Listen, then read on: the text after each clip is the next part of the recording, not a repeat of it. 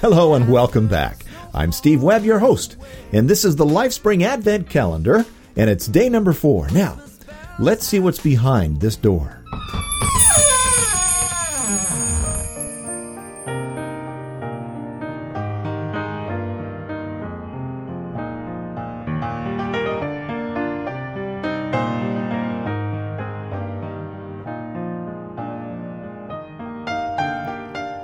Well, it's an audio Christmas card. Hey, someone's organized. Let's see who it's from.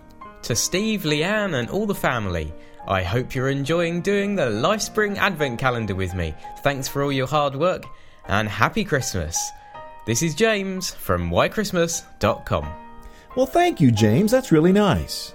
You know, it's not really work, though. This is fun. And there's 21 more to do after this one. So, James, you sent this great audio Christmas card. Can you tell us about the origins, why we exchange cards at this time of year? Christmas cards are a relatively recent addition to the Christmas festivities, and there's some discussion among Christmas scholars, and yes, there are such things, about who sent the first Christmas card. But many, including me, think it was Sir Henry Cole. Sir Henry was a government worker during the early Victorian period who was very interested in this newfangled public post office over here in Britain and wondered how it could be more widely used by the general public. When was this?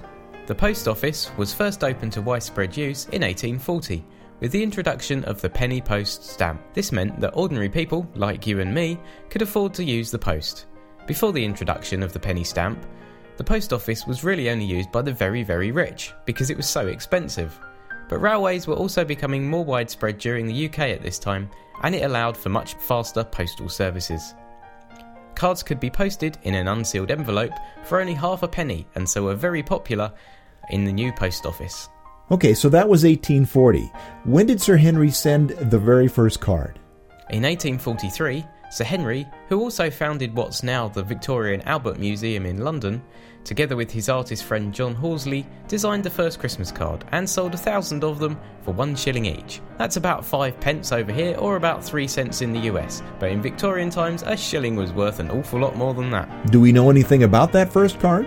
The first card was made up of three panels and it caused quite a controversy at the time, as the main centre panel showed a family at a rather lavish Christmas party with young children drinking wine, and the two side panels showed the Christmas spirit with the poor being fed in one and clothed in the other. So, did the idea take off right away?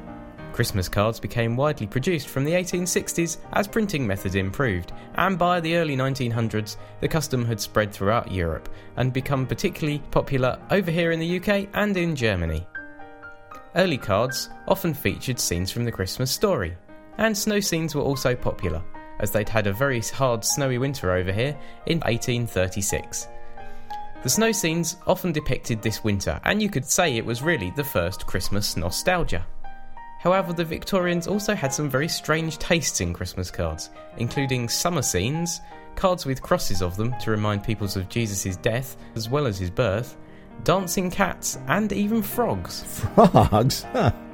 So, what about today? Any statistics on how many cards are sent? In the latest US census, it says that over 1.9 billion, that's billion, season's greetings cards are sent and received in the USA alone each year. Now that's an awful lot of stamps to lick. well, thankfully, we have self adhesive stamps here now. With such a large number, it makes me want to get mine sorted out extra early this year. Now, where did I put that list?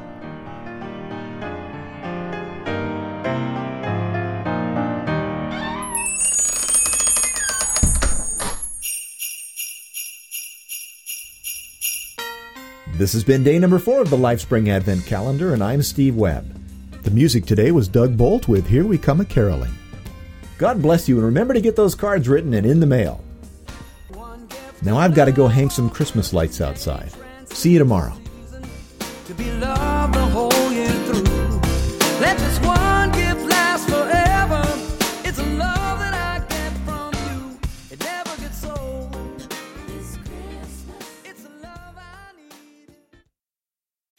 The best and the brightest served up daily by the sharpest minds in content delivery, pod show, and limelight.